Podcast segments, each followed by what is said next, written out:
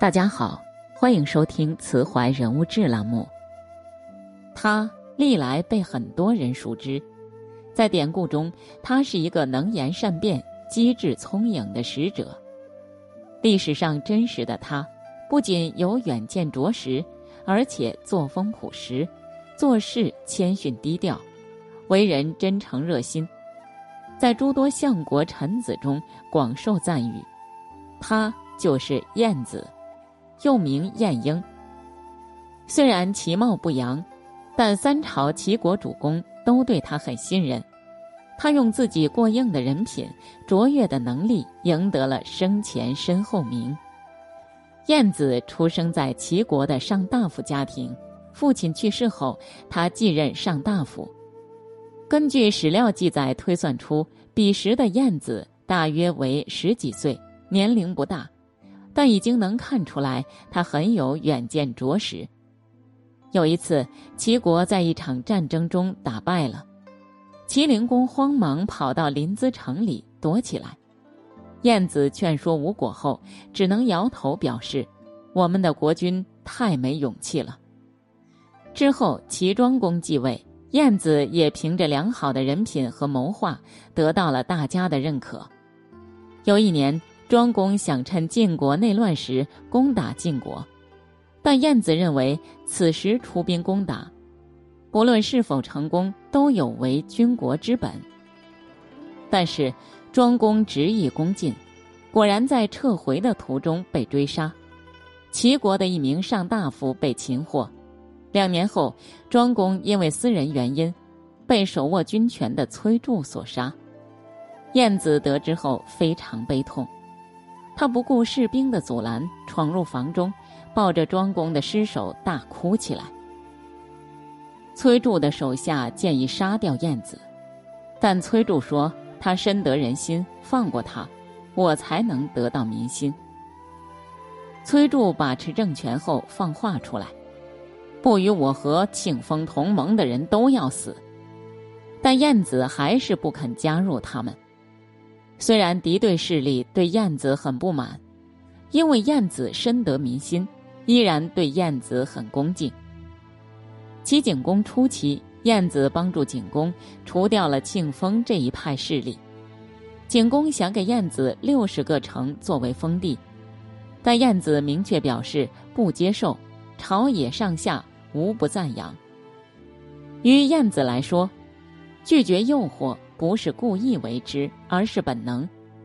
正如他说的那句话：“富贵不傲物，贫贱不易行。”因为晏子品性高尚，景公把自己的女儿嫁给他做妾。来到晏子家做客，在席上，景公说明来意。晏子回答说：“我夫人如今又老又丑，但我们生活了很长时间，我曾经接受了她的托付。”如果君王有所恩赐，那是让我背弃托付吗？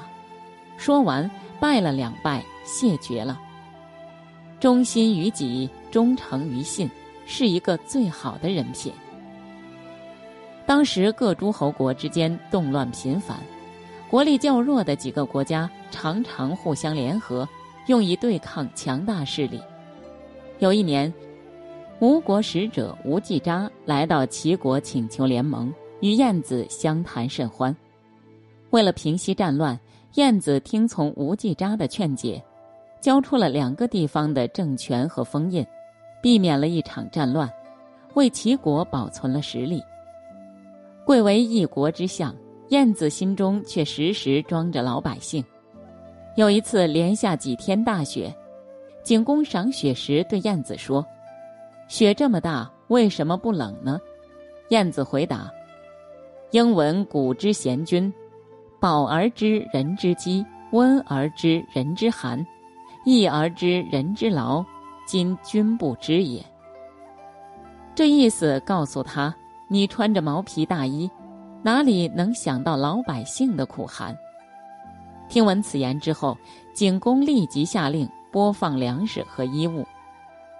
为了接近百姓，听到最真实的声音，晏子的房子挨着市场，而且非常破旧。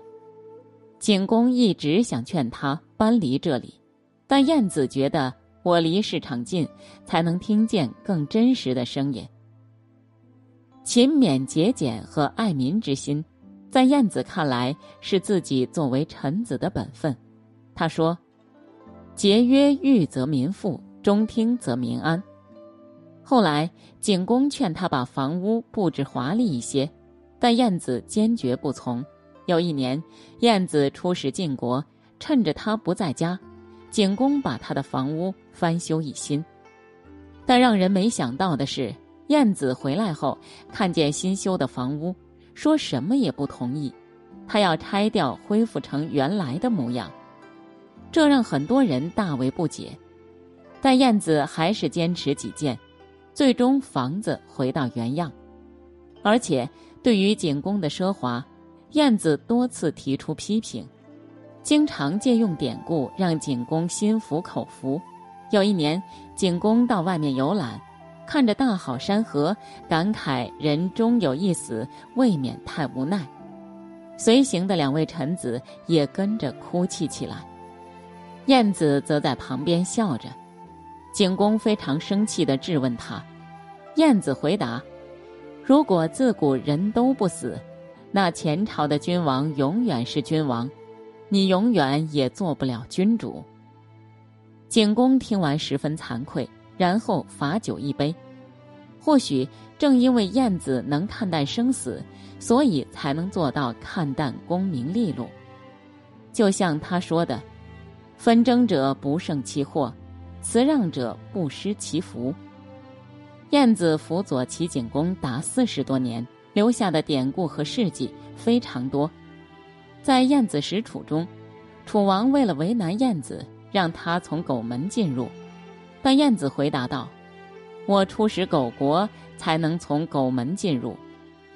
我今天是到楚国来，怎么能从狗门进入？”第二回，晏子又来到楚国，楚王为了羞辱齐国，专门思量了一个计谋。当晏子在楚国的朝堂上正侃侃而谈时，一个犯人被推了上来，楚国的将士报告说，这个人是齐国人。楚王当即问晏子：“原来齐国人都是这样喜欢偷窃吗？”晏子不慌不忙地回：“橘生南而橘，生于北而治。齐国人在齐国很勤恳，为什么到了楚国就开始偷盗？难道是因为楚国的风气使然？”一席话让楚王颜面尽失。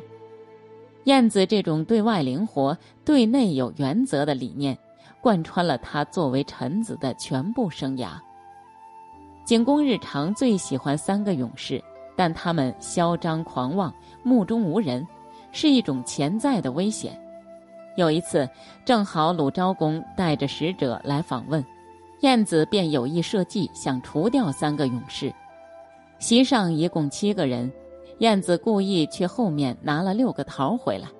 等到主人和客人分完后，只剩下了两个桃子，燕子便说：“让他们自己论功劳，谁功劳大谁就吃。”但三个勇士你争我夺，两个功劳小的勇士先争着吃了，功劳最大的那个勇士却没有了。最后，他们只觉得羞愧难当，自刎了。这个故事，很多人称赞晏子对人性的深刻洞察，但也离不开他对国对家的浓烈挚爱。有一年，景公心爱的马死了，景公要杀掉养马人，晏子说：“请让我先把这个人的罪过讲述清楚，让他死得明白一些。”景公同意后，晏子说：“你犯了三种罪，第一，把国君的马养死了。”第二，你害得国君为了一头马而杀人；第三，你让其他国家耻笑国君因为一头马而杀人。晏子的话刚一说完，景公马上说道：“放了他吧，不要伤了我的仁爱之名。”在晏子看来，人行善者天赏之，行不善者天殃之。作为一代贤臣。晏子用他高洁的品格、仁爱勤俭的思想，做到了流芳千古。后世对晏子的评价很高，司马迁就曾将他与管仲并列。后来的很多学者也对晏子夸赞不已。晏子身上留给我们普通人的财富也有很多。他不惧生死，看淡得失和让人很有启发。在他身上，我们明白，一个人越是不在乎名利，反而得到的越多。他重信重义、从一而终的坚守，更能让我们感到一个人最好的样子是奉公守信、自爱自强。他圆滑机敏的处事方式、谦让从容的态度背后，揭示出一个勇者的真正样子。就像他说的：“为者常成，行者常至。”人这一生，只要你用无愧于心的行动去坚持，用宽容平和、不急不躁的态度走着，收获总会在前方等你。以上就是我们今天分享的全部内容。喜欢这篇文章，欢迎在文末点亮再看。如果你喜欢听人物故事，从他人的人生中获得令人受益的力量，慈怀向您推荐学野的人物故事会视频号，在这里专门为大家讲述人物故事，欢迎大家长按文末的海报二维码免费收听。